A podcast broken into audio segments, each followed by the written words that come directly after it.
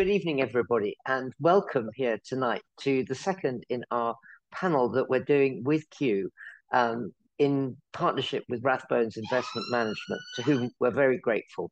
And we have this is this as I said, this is our second event that we have done in this series. And last month we looked at diversity in nature and some of the strange patterns that result because of it in all its extraordinary complexity.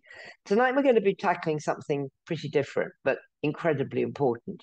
And that's about the whole subject of regeneration and the subject of young people and their engagement within the climate movement and indeed within interest in climate. Now, I cheerfully admit that I am 72. I was born in 1951.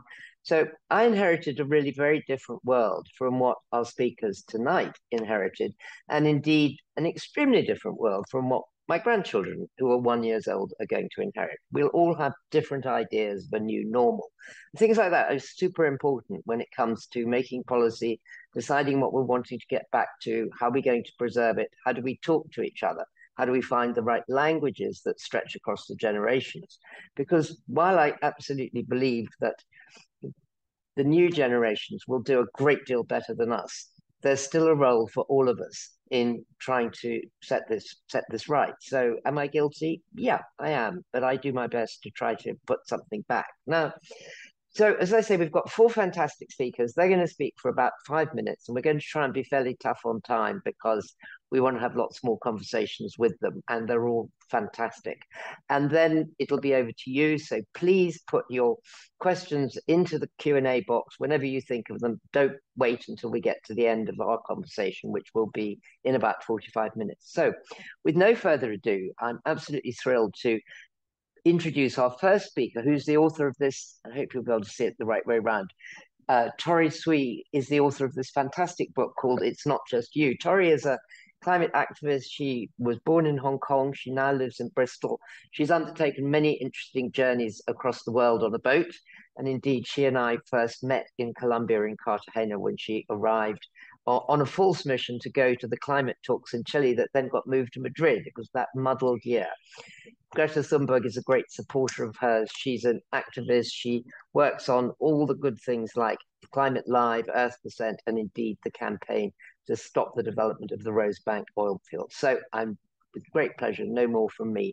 I'm going to hand over to Tori to talk to us for the next five minutes. And Tori, I'll pop up if you go over the time. So lovely to see you, and thank you so much for being here.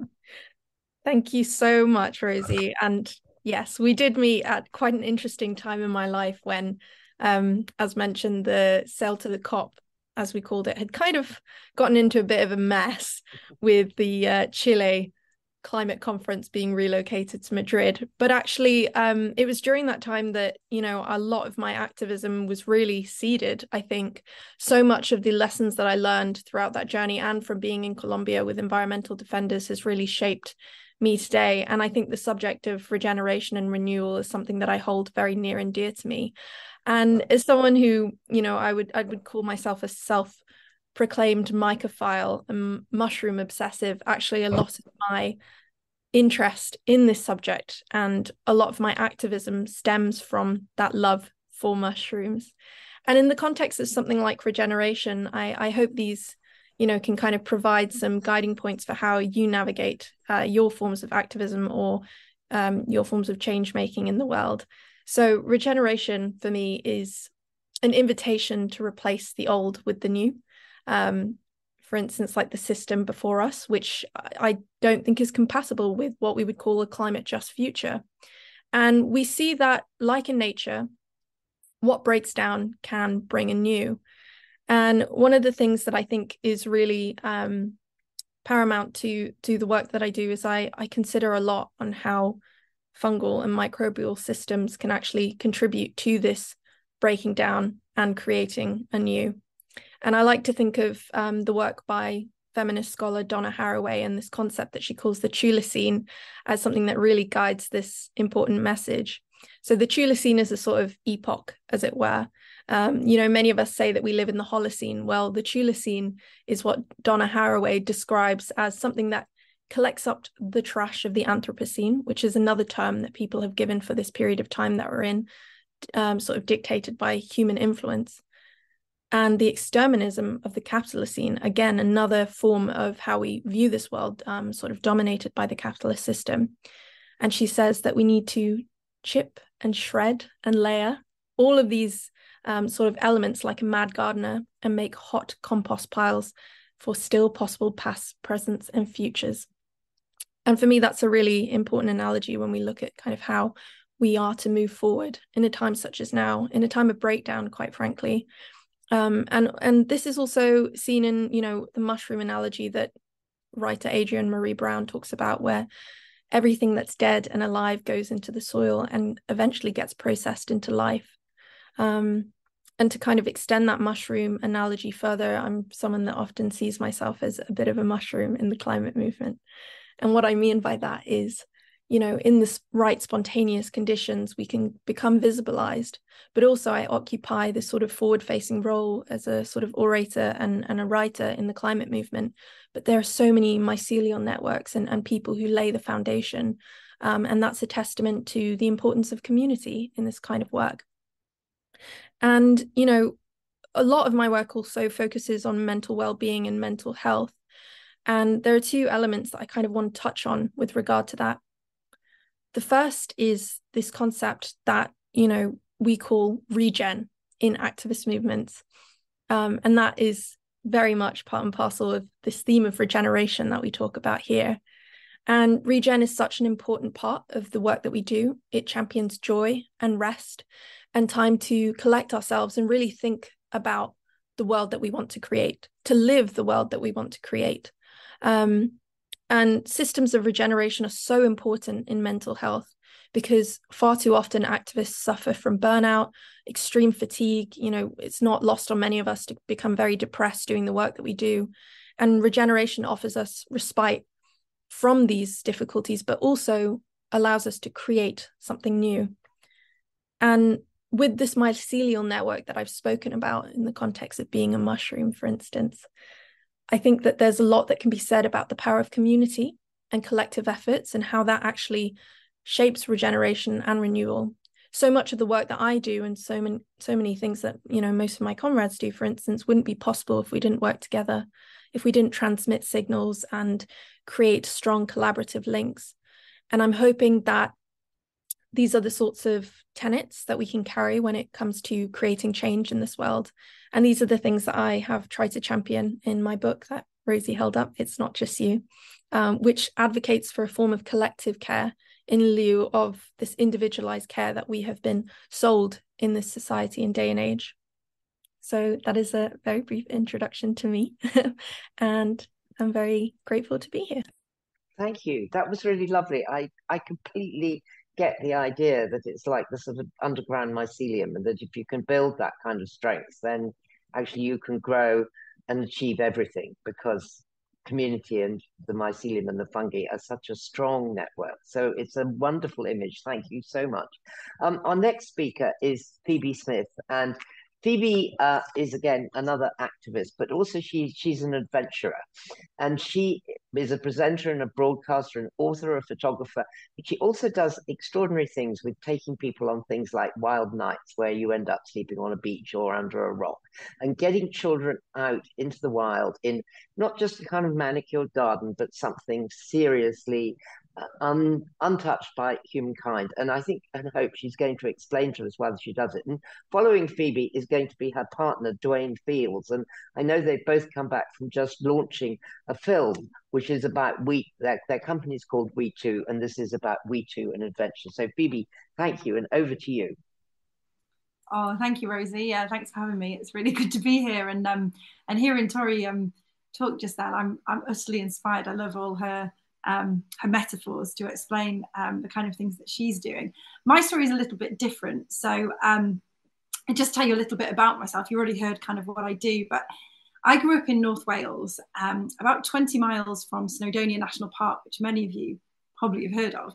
For me, though, it may well have been 2,000 miles away. I had no way of getting there. Public transport was was very bad. Um, I didn't have an understanding of rights of where I could walk, what I could do. Um, I couldn't afford expensive outdoor kit.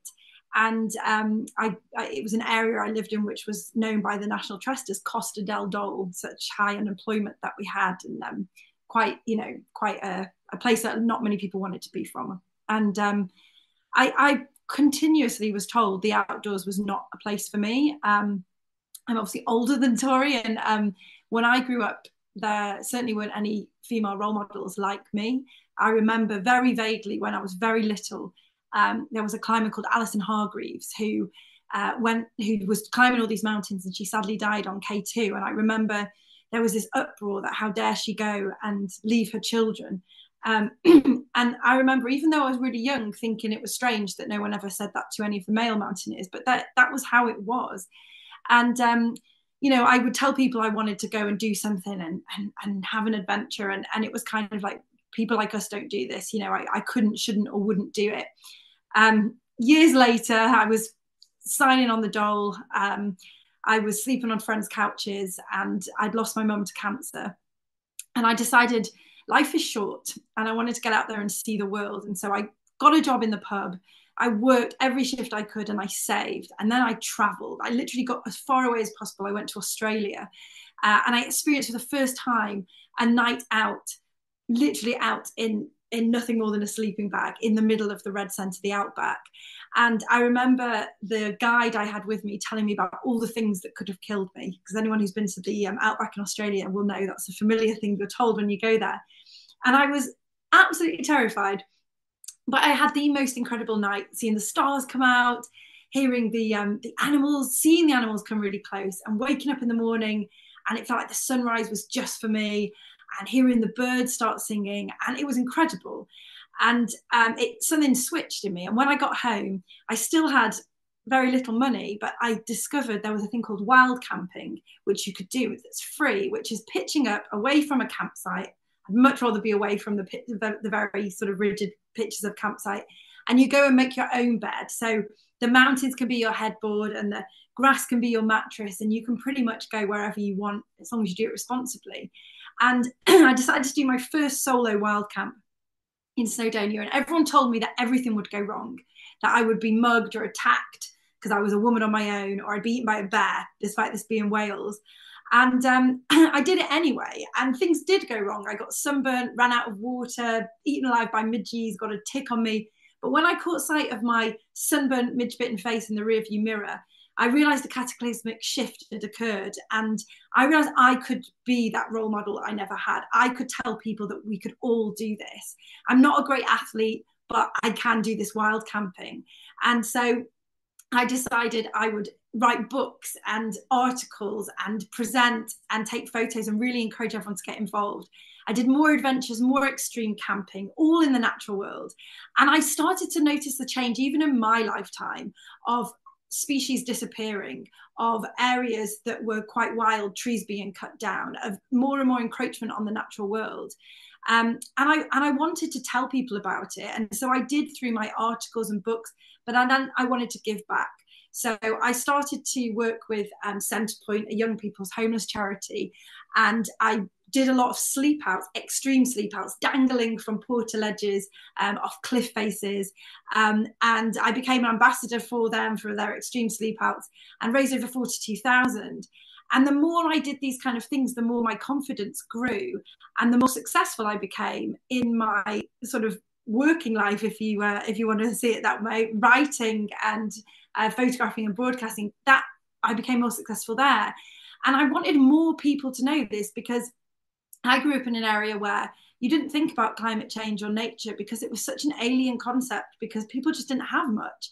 And it is a bit of a privileged position, I think, to to, to know and think about these things. And I, I don't believe when you reach a certain level that you should pull the ladder up behind you. I believe you should extend the ladder and get more people up with you. Um, and that's really why I set up the We Too Foundation, the charity with with my teammate Dwayne. Um, and, and you'll hear his story after mine. But basically, we wanted to work with underprivileged young people between the ages of 16 and 19 to show them that nature and the outdoors is for them. We wanted to give them the kit they'd need we wanted to empower them to make them get that connection with the natural world, like I've done, as Rosie said, uh, like I've done with other young people before I worked with Dwayne. And when I've taken grown-ups even from inner city out into the wilderness and people from rural areas, because there's like I said, growing up in North Wales, you'd have thought I'd have been very outdoorsy, but I wasn't because I didn't know what to do and I didn't have the kit. So we're trying to remove the barriers to give the young people a voice um, and to plant seeds of hope in some of the most deprived areas in the UK. And um, so far, we've we've done our first big expedition. We took um, a group of young people on a carbon negative expedition to Antarctica uh, a year ago now, uh, and uh, and we just released the documentary, uh, showed it at Kendal Mountain Festival, and uh, looking to to show it in more places soon. So you'll hear from Joy next, but that's my story of who I am and, and how I got here. That was wonderful story. Thank you. That was fantastic. I I fear to say that probably Alison Hargreaves might get exactly the same reception today. How, how dare you go and climb a mountain when you're meant to be at home with the kids? But um, yeah. it's interesting you bring her up. I thought about that story a lot. It was so um, was so brutal how the world yeah. treated her. I thought. Um, anyway, we're now going to move on to Dwayne Fields, who is Phoebe's uh, partner, uh, not partner, partner, but you know, partner in the business that they run together. Dwayne grew up in a very different circumstances in a completely urban environment. He also has the extraordinary distinction of being the first black person to walk to the North Pole. I think it was 400 miles. He appears on Countryfile. He's a tremendous advocate for involving young people in issues of nature and climate, and we couldn't have a better person to join us tonight. So, Dwayne, over to you. Thank you. Thank you, Rosie. Um, so, my story starts many, many years ago back in Jamaica, and I was born in a really rural part of Jamaica. So, around my four walls breeze block house, uh, we didn't have running water, didn't have gas, didn't have electricity. But what we did have was lots of natural spaces around us, whether it was fields or forests or woodlands. And I remember even as a three year old kid, having all the freedom to go and utilize that space um, as I saw fit. And it was a great space for me to use to push myself, learn where and how to be confident, uh, learn what to eat and what not to eat. I made many mistakes. Um, you know, I was six years old and I and I moved to the UK. So my beginnings in life was very much in a natural environment, and I shifted to an urban one. And I remember really struggling, which is a complete um, opposite to a lot of young people in particular who grew up in places like London or Manchester or Birmingham or any of these big cities, um, you take them out of that environment, and for the most part, they are lost because it's very foreign to them. And it was the same thing for me. Just the city was a really difficult place for me to be because I didn't know anything. I didn't know um, what you could and couldn't do. I didn't know what the rules were. And in fact, there's, there's there are pictures of me going around on the internet somewhere where when I first came to the United Kingdom, um, I didn't realize that it wasn't the done thing to go and take animals from their from their nests. And there's a you know a young squirrel pup that I'm holding, and again that was just one of the errors that I made in my earliest earliest days being here in the UK.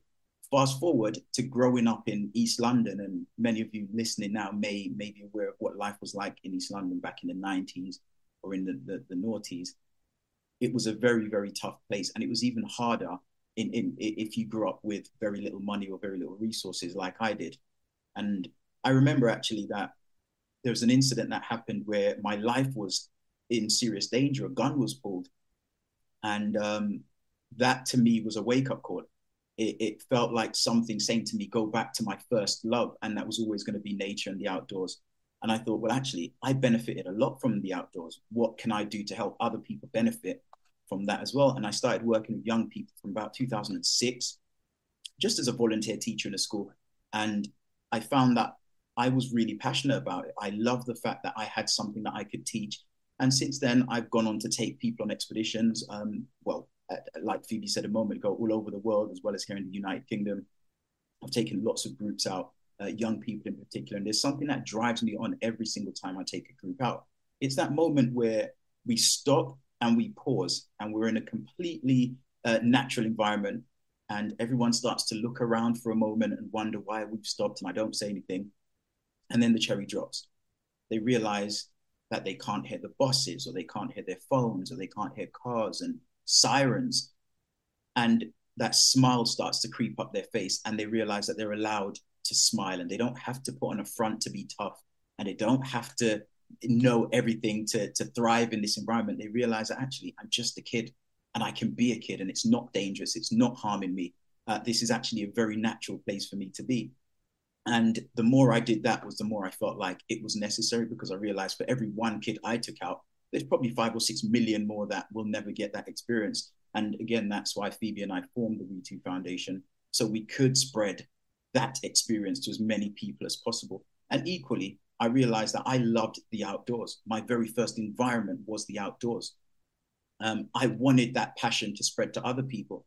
And I always felt if I want to be 80, 90 years old, uh, looking at the world and be able to comment on it, if I didn't do something to try and make it better, I'd be sitting there as a hypocrite. So for me, it was always about getting young people out into the outdoors. And if they were out there, I was convinced they would fall in love with it. And if they fell in love with it, I was even more convinced they would work to protect it.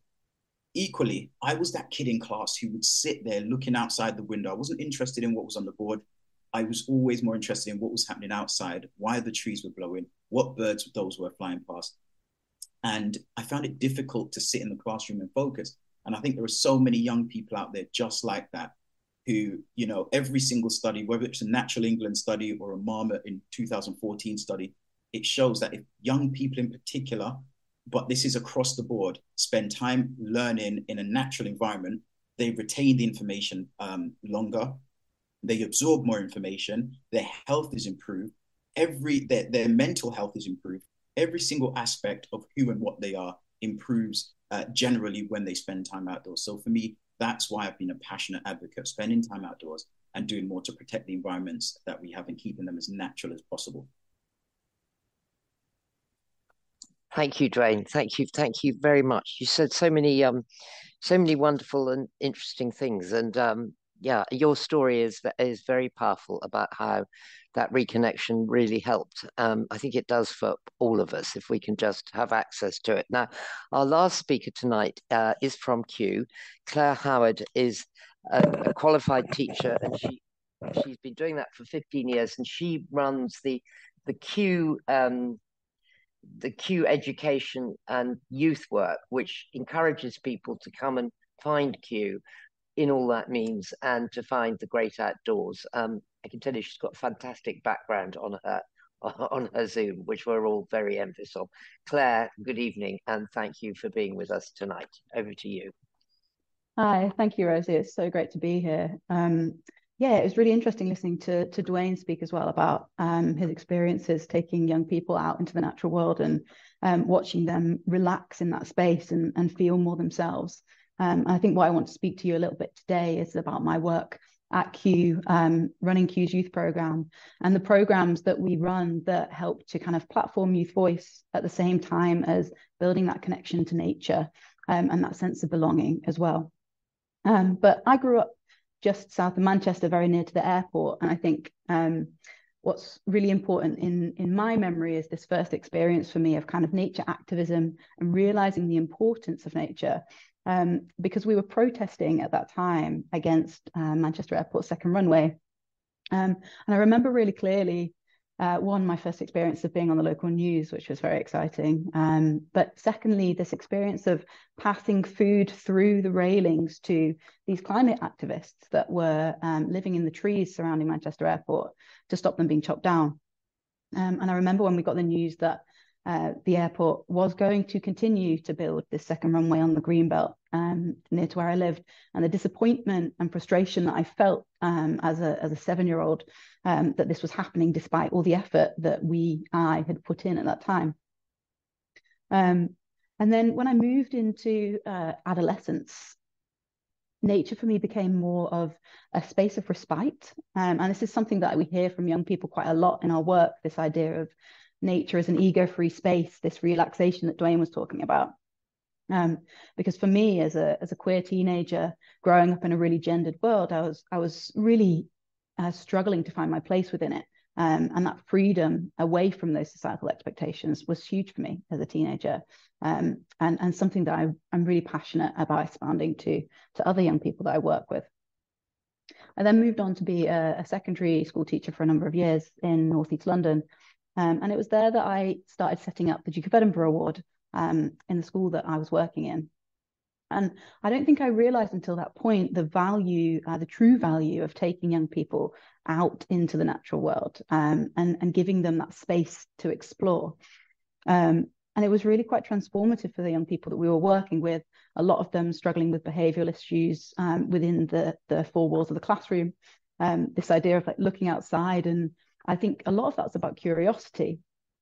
Education for me should be a place that fosters curiosity but i think uh, more often than not sadly um, that isn't always the case. And allowing young people the freedom to explore independently and i think this is what's really important about these duke of edinburgh expeditions is that they are often for the first time trusted to be independent and have the responsibility of finding their way from point a to point b um, with their peers and they will make mistakes and they will go the wrong way um, but not only are they building that rapport with their peers in those moments, but they're also building rapport um, with the nature that's around them.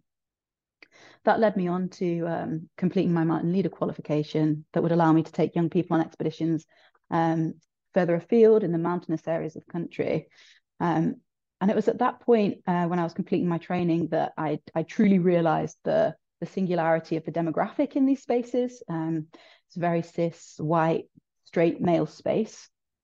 Um, and that's a huge problem because how are the diversity of our urban living young people ever going to feel like that space is for them if they're not reflected in the young people that are, are in, in the people that are working there? Um, that eventually led me to Kew, um, where my youth program's aim is to nurture tomorrow's environmental leaders. Um, and what we want to foster is a diverse space um, that is inclusive and trains up the environmental leaders of tomorrow to be um, more diverse and reflective of, of, of, the young people in our urban environments today. Um, we work with a very specific age range. I think when we talk about young people, sometimes we're talking 14 to 30, 14 to 25. We work specifically with 14 to 17, and, and there's a few reasons for that. Um, I think they're a fantastic um, age group to work with. But we know that at that age, there is an adolescent dip in nature connection um, that, that is quite profound. Um, it's in the research and alongside that and wanting to bridge that gap, it's also a time when young people are making really important choices about their future. Um, at the same time as becoming quite aware of the world around them and starting to critique it um, and, and starting to think about um, that people in positions of power that are um, making decisions that don't always reflect or involve um, them, either on a micro level in their schools or, or on a more macro level in, in government. Um, and I think it's really important to note how perceptive young people are to feelings of injustice. Um, and the cognitive dissonance that happens quite a lot in these climate conversations of, of promises and pledges that are happening um, and, and potentially the behavior and, and the policy not not reflecting that, um, definitely not reflecting it um, at enough speed and urgency. So when we say environmental leaders, one of the purposes of our programs is that although we know that we're in a unique position at Kew uh, to offer world leading experiences and exposure to, to scientists and researchers at the forefront of conservation and biodiversity loss, we want to make sure that we're doing that in tandem uh, with platforming youth voice and offering them the opportunity to feel heard and respected and valued um, for the opinions that they have. And so our programs are um, involve science communication as well as um, citizen science, and and both of these things are not just about passively absorbing information, being passive learners. They're about being active citizens. Um, and we know that if you give young people the opportunity to feel empowered and, and motivated and that they are um, enacting change, they are more likely to go on um, and become social agents of social change um, in the future as well. Um, for us, this is a climate justice issue. Um, when we when we talk about issues of of the climate crisis, it's not just about the planet, but also the people involved. And, and we know that those people that are being disproportionately affected by it are often those that haven't caused it. And this involves youth, but also people in the global south as well. Um, and so, yeah, a lot of our programs are about harboring this sense of belonging um, within the programs that will connect young people to nature as well as to each other. Thanks. Uh, that was wonderful. Thank you. I'm sorry for popping up, but I want to get on to the conversation. But that was actually totally riveting. I, I had no idea about that there was a sort of dip away from nature in that crucial period. Um, I'd love to read more about it. That's really fascinating. So, will everyone turn their cameras back on so that we're all in the conversation. And uh, Tori, let me come back to you because Claire touched on it, and I think we're all touching on it the questions of climate justice. And also, mm-hmm. uh, I think you raise in your book, um, you know, sometimes this feeling that, that outdoor space is a kind of luxury. Um, mm. That you have to be a rich, well-off country in order to sort of appreciate it. How do, how do we how do we go forward with that?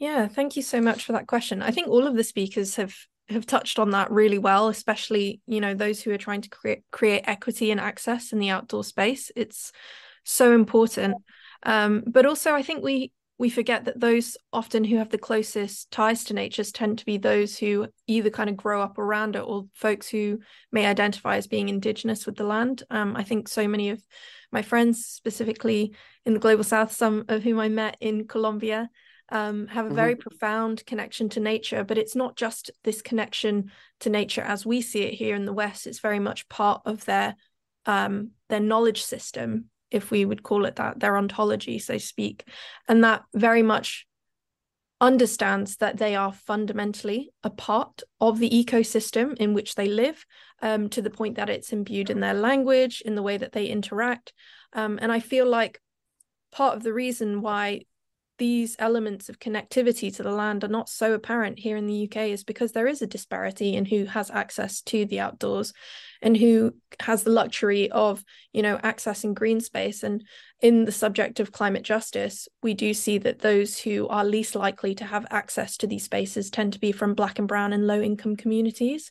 Um, and it's it's very apparent in urban areas as well, especially with high levels of air pollution um, that kind of correspond with either say a lack of green space but also being in proximity to what we call sacrifice zones where a lot of pollution takes place. Mm-hmm. so as you know we advocate for climate justice we also have to recognize that being in proximity and with nature is a human right. And i feel like until we get to that point we won't be able to create these connections that allow us to see ourselves as fundamentally part of nature as well Yes, I think that that's very true. That we have we have put such a such a big space between us and a kind of and a field or a hedge or whatever it is. I mean, how how do uh, Phoebe? How do you feel that when how do children or young people react when you give them the chance to see something different than a concrete wall? I mean, it it does so much. I mean, do I mention before about the, the the stopping and pausing and having that minute to just realize that it's quiet, but it's not just quiet. There's life there. A lot of them have this thing of, oh, there's nothing there. There's this thing, there's nothing there. Whereas actually, there's loads there. And um, I mean, by what I did uh, pre WeTwo Foundation, which is taking people for a, just a single night out in the outdoors, you know, some of them have never even taken a minute to look up and see the stars. Some of them can't see the stars if they've come from the city where light pollution is a massive thing. Um, and or, or, they've never heard an owl you know they've only ever heard it as a sound effect on a video or something. They didn't know. It's like they actually do make a noise and it and it is real and it's going on there. And um you know i even took a friend of mine who was who's in their 40s and i took her out for a first wild camp. And she was like i didn't realize we could see planets from mm. from earth. Like i didn't realize we could do that without a telescope. And I, I just think yeah we've we've kind of put so much focus on owning a thing that we've got very disconnected. And it's like tori said you know you, you speak to indigenous peoples like like the inuit in canada and they don't even talk about themselves as being from a place. They are of the place. Um, and I, yeah i think it's a it's a massive it's a massive thing. And and the problem we face of course which we've seen you know for and i've written about quite recently is that we've had a, a former now environment secretary whose um, whose issue was that the cows should have more right to roam than people and private land should be private land and access shouldn't be for all. And this is in a country where we have access in England to only 8% of the entire land. That's the, the only amount we have the legal right to access. That's tiny. And, you know, we had the case in Dartmoor where we had um, yep. uh, an investment banker, Darwall, who um, who took the case to court to try and throw out the legal right to wild camp, even though he owns land that's the same size as the island of Gibraltar. Um, you know, there's a huge disparity, and, and that's why I touched on before. You know, it's why me and Dwayne do what we do. It's it's it's okay when you've got something to say no one should have that right but actually if we want people to fall in love with something and we want them to fight to protect it and fall in love with it we've got to give them access to it we've got to allow them that connection that's really important um, dwayne do you think that uh, you can get this into urban environments because i mean more and more of us are living in cities rather than living in the countryside and indeed i mean what's it now 60% of the global population is in an urban area how do we change those urban areas? Well, just to throw another stat in there, about two or three percent of the UK is paved over. Now, when you live in a city, that could feel like a huge amount of the UK. But going back to what Phoebe said, if we could get more access or allow people to recognize the access that they actually have, and maybe even start utilizing the small green spaces at the end of your road or at the, you know, by the park. If the more we start using those, I think we're going to find individuals in these communities, urban communities, who think actually, I really enjoyed going to the corner there. I really enjoyed that bit of grass and figuring out what insects ate what, and you know, seeing the the the um, the food chain in that one square foot of grass. I wonder what else is out there, and I think that's what we're trying to get to is planting that seed or sparking that interest. And I think when you when you look at every single study, I'm going to go back to this. Every single study I've read that showed people, not just young people, every single study I've read that talks about people learning in the outdoors, they all say it's better for us. And I think we need to do more within schools to get more young people uh, to learn outdoors. Every school that I go to, more often than not, I should say, the green field, their wild or natural spaces, is paved over. And I think, what a waste! What an absolute waste! I, I just, I, for me, it's it's a no-brainer. If you learn better, retain more, um, learn faster, you increase in your sense of positive outlook, you reduce in your levels of stress, your behavior improves. Every aspect, like I said before, improves when you learn in a natural space. We have become so disconnected from nature. When we go out in nature, we can identify a threat or a friend or a foe based on how birds call. It's only over the last 150 years that we've become so disconnected, the last six generations, and I think that still lives in us somewhere. When we go out, you hear pigeons flapping suddenly. It mm-hmm. makes you turn and look because that's something that we've learned to identify over millennia. And we now think that that's not part of us. It absolutely is. And just like Phoebe said, in some parts of the world, they still recognize that they are not separate from nature. They are one bit of it. And I remember being a kid and thinking, actually, it was very natural for me to be in these green natural spaces. I didn't feel out of place. I didn't feel like I was an addition. I felt like I was absolutely part of it. And I think there is a benefit, or I, I think I get a level of arrogance from it, if I'm honest. I feel like I have, um, I've got a cheat code because I experienced nature at such a young age and I got so much out of it. And I, I feel like I genuinely have a cheat code for life because of that. And I think there's so many young people missing out who could benefit and go on to benefit their peers. So, Claire, as a teacher, what do you think we should do with the education system? I think big a lot question. Of, Short big answer. question. There, there are lots of answers to that question, but um, in in in context to, to what we're talking about at the moment, I think what we see is um, so many overworked teachers in an underfunded sector, um, many of whom have lots of dreams and desires as to things that they would like to be able to offer the young people within their within their classrooms and within their schools. Um, but unfortunately, we're working with an exam factory that doesn't offer mm-hmm. the space um, and doesn't value in in the in the same way um, these opportunities. Were you going to say something?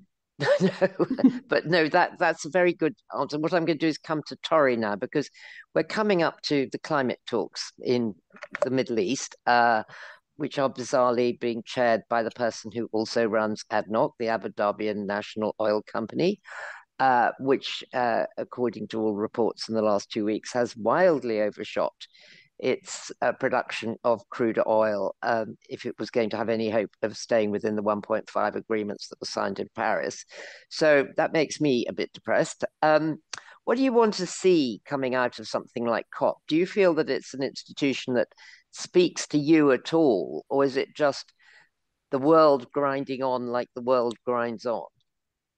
That's a great question. And um, it's something that I reckon with year after year after year, which I think should be an indicator of kind of how I see the processes and, and what that means for many of us who've been engaging with these these conferences for quite a while. Um, you know, it's really interesting because um, most of my work revolving around the COPs tries to create access for those who have been historically excluded, mm-hmm. um, those who have previously not been able to attend due to economic mm-hmm. um, and social uh, in, injustices. And, you know, it is still of their interest to attend and engage with the dialogues because for many of them, this could mean the difference between, um, quite frankly, life or death um, for them to make vital connections for people in their communities, many of whom are Indigenous. And when we have discussions as a team to reflect on the extent to which it's worth it, I think on an individual level, some people definitely walk away and feel like they've made some strides. But on a global level, we're still not seeing the change that we need to see. Um, and quite frankly, you know, with someone like Sultan Al Jaber heading up the um, mm. the COP, this really begs the question are we still just trying to hold on to the same system that's gotten us into this mess you know we've seen previously for instance with WHO conferences they used to have the heads of tobacco companies um, running these conferences until they said you know what you're just providing them a space to continue with their agenda um, and i feel very similarly with something like the cop i think we're allowing these companies to greenwash i think this is also an instance where we give them a social license, or rather a social yeah. credibility to continue existing because they feel part of the conversation. Mm-hmm. Um, and it was actually Christiana Figueres, who used mm-hmm. to be um, sort of the head of these processes, who came out with a letter and said, I used to believe that the oil and gas companies could change. I was wrong. Um, and that just goes to show that years and years and years of diplomacy and negotiations have led somebody who's been deeply embedded in these processes yeah. to say, I have worked on this for years and they won't change, they won't budge. Um, and I think that says it all. That's not to say that there isn't a point uh, in sort of engaging. For, like I said, for many people, this is a really important space. Um, on a personal level, you know, I, I I do get quite disillusioned when I go into the spaces, but and it's it's one of those things where you feel sad, but you're not surprised at the outcome. Yep. Um, yep. And so the antithesis to that, I think, for many organizers would be to create pressure and organize at a grassroots level because that we have control over that we know can lead to some real concrete change yeah that's that's a very very very good answer um please send in your questions because i'm going to come to them in i realize it's nearly quarter past um phoebe what do you want to see our government do Oh my goodness! I mean, that's a massive question, especially. I know it is, but, but given that it's really difficult getting things to change, what would you it see? Really is. The, the problem is not just with our government, but with all with with society in general has been so fixated on growth, yeah. and not the growth of trees and plants yeah. that we actually do rely on. It's we can't just keep having growth for growth's sake because it's it's killing us. It's literally killing the planet and us and they and we just seem to be ruled by people that just want to get richer and make more money they'll never touch rather than actually providing a planet for our future generations to live on um, which is just baffling but they need to get engaged with this argument they need to stop kind of just I'm trying to say it in a nice way. They need to stop just kind of dismissing protesters as a certain woke mm-hmm. crowd. Mm-hmm. They need mm-hmm. to actually listen. You know, they keep saying about being led by science, but they're blatantly looking science they're in not. the face and going, let's let more oil fields be drilled for. Like, it doesn't really make any sense. So I think, like, like we said, I, it's like what Tori just said. You you want to engage people in the conversation because we've all got to talk about it to make it work we can't just be in our own fractions saying about what needs to be done. Everyone's got to communicate. But until we can break the mindset of growth for growth's sake and making more money and everything's got to grow economically rather than just growing as people, as a planet, it's very difficult to know how to make them change it because someone in that position has to get it and have to has to care and has to want to change it. And I do think that is engaging with younger people because, you know, I'm sure every one of us here yeah, we've been out there with people that, and we can see it with our own eyes mm. over even just a few years, the changes that are happening. The fact that when I was a kid, you could drive um, on a summer holiday in a car with your parents and the, the windshield would be covered in bugs. I know that sounds horrible, but they would be. No. Now there's nothing. There's nothing there. And that's just a very simple way to go, where the hell have all the, where's all the insects gone? Where's all the, you know, I'm not hearing the birds sing as much anymore. Like what's going on? And, and if no one will engage and listen and, and actually listen to the people, the people who are, we're in who we're giving the world to, you know, there's a wonderful uh, saying that we don't inherit the earth, we, we borrow it from our children. And I, and I think someone that's been lost in all this growth talk. We've forgotten that it's not ours to destroy, and yet it's just being destroyed all the time.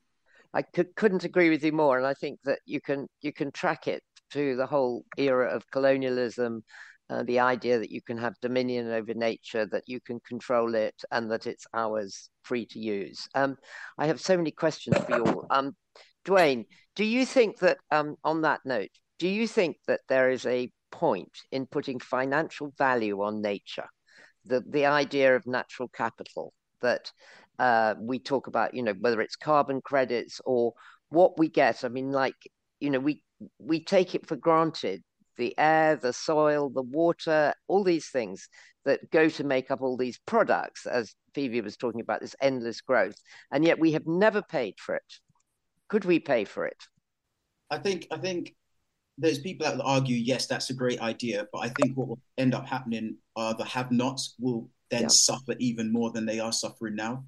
Um, I think when you look at places like the Amazon and the river basin now is as dry as it's ever been in recorded times.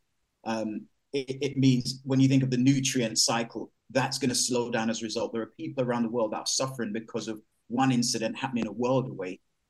And if we were to put a financial, I don't know, price on it, they couldn't afford it. They can't afford the changes and the destruction that they've been faced with now.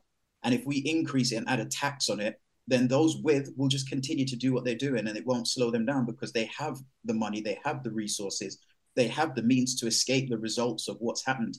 Now, I've never been big on blaming anyone, but we've known about the, the impact that we can have on the climate since around the 1935, 1940, thereabouts. We knew that the carbon impacts the environment. We've done nothing.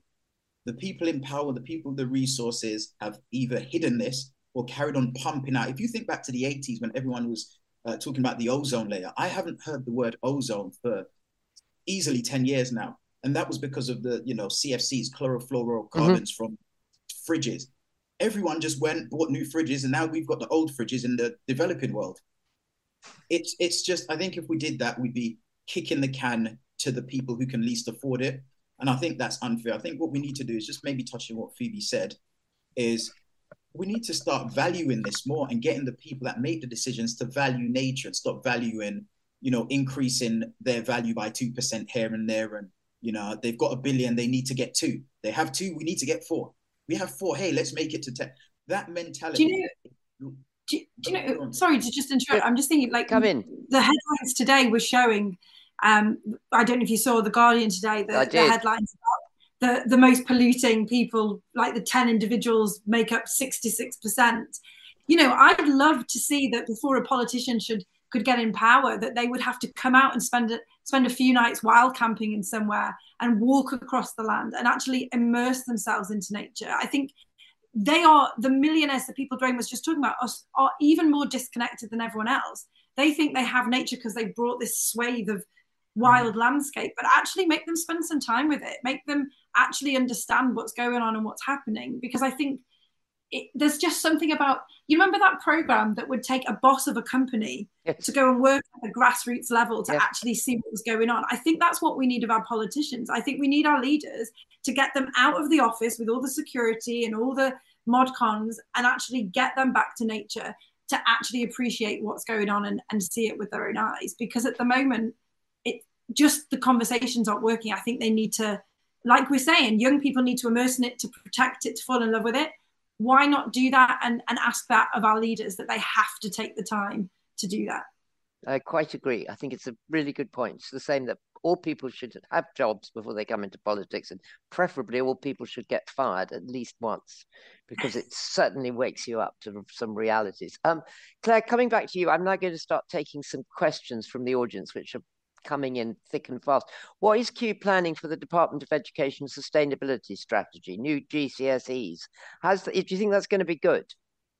Um, we've spoken a lot about the natural history GCSE that's coming out. It's been um, involved in a lot of botanic garden education networks and conferences, um, and I think there's a lot of opportunity for it. At the moment, there is a dearth of um, kind of botany and mycology focused um, courses for young people um, to take part in. And we have a huge and really successful schools program as well that sees a lot of Key Stage 4 and 5 students coming to us uh, to participate in conservation practice as well. And it's one of the programs um, that I run on my That's youth great. program. Um, we've also just recently set up uh, a Young Environmental Leaders Award to kind of complement that. Um, it's something that we're really proud of. Uh, this idea of not only are the young people participating in an environmental project, um, that connects them closer to to their surrounding environment and hopefully in their uh, surrounding areas as well so that they're, they're looking at the nature that is close to them rather than this idea that nature has to be without and further away. Um, that's not always the case at all. Um, but it also develops them on a kind of personal and social level uh, along these line nine leadership qualities as well um, something to look out for. That's great. I'm sorry, failed to credit that question back to Kim Polgreen, but thank you for it. Now, Jessica Bultena, this is a really interesting question, I think, for Tori, but I'd be interested in what everyone says. What would you think of as an alternative to COP? Um, is there a sort of something? I mean, she's saying it is an effort way above the local level essentially ineffective, or is the organizer? Is it the organizer and the motivations that are dysfunctional? I mean, is there something that we can do that's in the middle? That's a really great great question because mm. I think so often um, the way that we are globally united behind the climate crisis is when we talk about 1.5 degrees and the Paris Agreement, and you know, um, someone like Christiana Figueres has been instrumental in in making sure that it's it's part of that global conversation. Um, you know what? It's it's interesting because on the one hand, people say we need to keep 1.5 alive. We need to do it within the framework that has been provided. It's our best chance. And then there are many others who are saying, actually, no, we need to really start to localize these problems um, and, and the solutions to them as well. But unfortunately, if we look at the main culprits behind the climate crisis, um, they tend to be big oil and gas who are not held accountable. And in fact, we don't even see fossil fuels being mentioned in the Paris Agreement, which is quite frankly outrageous in many ways. Um, and so we need some sort of governing body to hold these to account. So the one um, organization that I kind of want to reference here is the Fossil Fuel Non-Proliferation Treaty. Mm-hmm. They are targeting ministerial level, uh, governmental level, um, national level, and international level. Uh, different folks who want to contribute and and make sure that we aren't, you know, um, not proliferating the expansion of fossil fuels and we're phasing out rapidly. This is kind of modeled on the the sort of um, nuclear non-proliferation treaty. And I think that if we can start to have these sorts of frameworks in place, then we stand a much better chance of having success in processes like COP. But until we kick the polluters out, it's just not really something that I think will be feasible. Um, they're going to continue to have their lobbyists in these conferences. Uh, and you know, for me, the way that I've found solace in this time is by organizing at the grassroots level. You mentioned the Stop Rosebank campaign to stop the Rosebank oil field in the North Sea. Um, you know, we had success with stopping the Cambo oil field. Mm-hmm. I, I, I would hope that we have success with stopping Rosebank as well. Yeah, um, and that has been completely grassroots led. Um, and so that's kind of what's giving me hope at the moment. I'm going to ask you all about hope at the end, but um, Dwayne, if I if I ask you the same question, how do you how do you see the best way that um, young people, people like you, people younger than you, can can get their voices heard? I mean, you know, I I sit in somewhere in Westminster, and um, uh, we have a group called Peers for the Planet, and we we aim to try to put climate legislation into every single piece of legislation. But you know, quite often we're putting in bits of legislation that seem so, you know, so far away from the the scope of the problem. Um, trying, for instance, I failed to get through an amendment saying that we will stop funding illegal deforestation through any of our companies in the UK failed, failed. And then you look outside the window of the world and you see this, particularly this year, which, as Amitav Ghosh says, this has been the great unraveling for climate. And you think, what do I do here? What, what, how do we all work together? Well, it's it's that thing where you want to keep hope alive, and it's hard not to. Some it's hard to do that sometimes. When you look outside and you hear everyone's talking about everything that you you, you know everything except what you you know to be important. There's a quote that I live by, and it's most of life's failures are people who give up before they realize how close they were to success. And I live behind that because really every great. single day I wake up and I think, do you know what? Maybe today is the day that someone will it will click in someone's head, the person that makes the decisions. The trouble is, every single day it doesn't click, and every single day I go to bed thinking, right, tomorrow I'm going to do more. And I think what we have to do is just hold these young people in to high regard because we know that the more tools we give them, the more likely mm-hmm. they are to succeed where past politicians have failed and past leaderships failed because that's fundamentally what this is. It's a failure of leadership, isn't it? And Completely. I think we have people like Claire and Tori and and Phoebe and all the other people behind them talking to these young people and sharing the outcome, the fallout of failure, the more likely they are to success and not follow the path that other people walked on. Um, you, you said you said it a minute ago, Rosie. You said you were born in 1952. You don't look. Fif- well, that's very nice of you. Actually, yes. yeah, I was born in 51. But I mean, I you know I can say that yeah. in my dad's garden, yes, every hedge you just yes. had to lie on the grass and look up in the hedge, and you'd see a bird's nest. If that doesn't exist anymore, I mean, and that's a... part of disconnect, isn't it? We mm. we need people like your voice, and this is where I say it's not about pointing fingers and say your generation did this or that generation. It's about you sharing your experience and bringing more young people, more people into the fold. And I keep saying young people, but I think this is this is a problem that's going to take every single one of us to put our shoulders to the wheel if we're hmm. going to tackle it properly. We clearly can't count on the billionaire oil giant owners, um, CEO leadership many of the world's countries are now backpedaling on the weak agreements they made at COP26. Um, they're rolling it back, saying, "Oh well, you know, we had a we had a we had COVID, and this is the reason why we have to roll back." And you know, so we clearly can't rely on them. So this is clearly something, like Tori said, for grassroots um, to to pick up the slack and start spreading the word and making sure that we all have it in our head that we have one tiny little blue marble in the middle of a, you know, 200 trillion billion star cosmos. Why can't we just take a moment, take a breath, and say, this is what we need to do. Let's get it done. Yes, well, I completely agree with you about that. So I'm afraid we're sort of coming up to time, but we've got a nice quote from um, one of Greta Thunberg's essays about the future, um, where she says, Hope is something you have to earn. So I want to ask you all what hope means to you. Um, Claire, starting with you, what does hope mean to you? What does it practically mean? I think hope, um, from me and from the perspective of working so closely with young people, is all about empowerment and being mm-hmm. able to feel empowered. Um, there was a really lovely quote that came up um, for me the other day that it kind of is the antithesis of this, which is like cynicism is just another term for obedience, um, and it's almost as if if we if we do let apathy take over, if we do let uh, cynicism take take take its toll, then that's what they the the great they mm-hmm. want want from us um, they don't want us to keep forcing and um, and trying to enact change so for me it's about empowerment that's great tori I always think that hope is an active stance, and I think that that kind of falls quite similar to what Greta was saying. That is something that you have to earn, and I think that when we try and have a sense of hope, it has to be cultivated.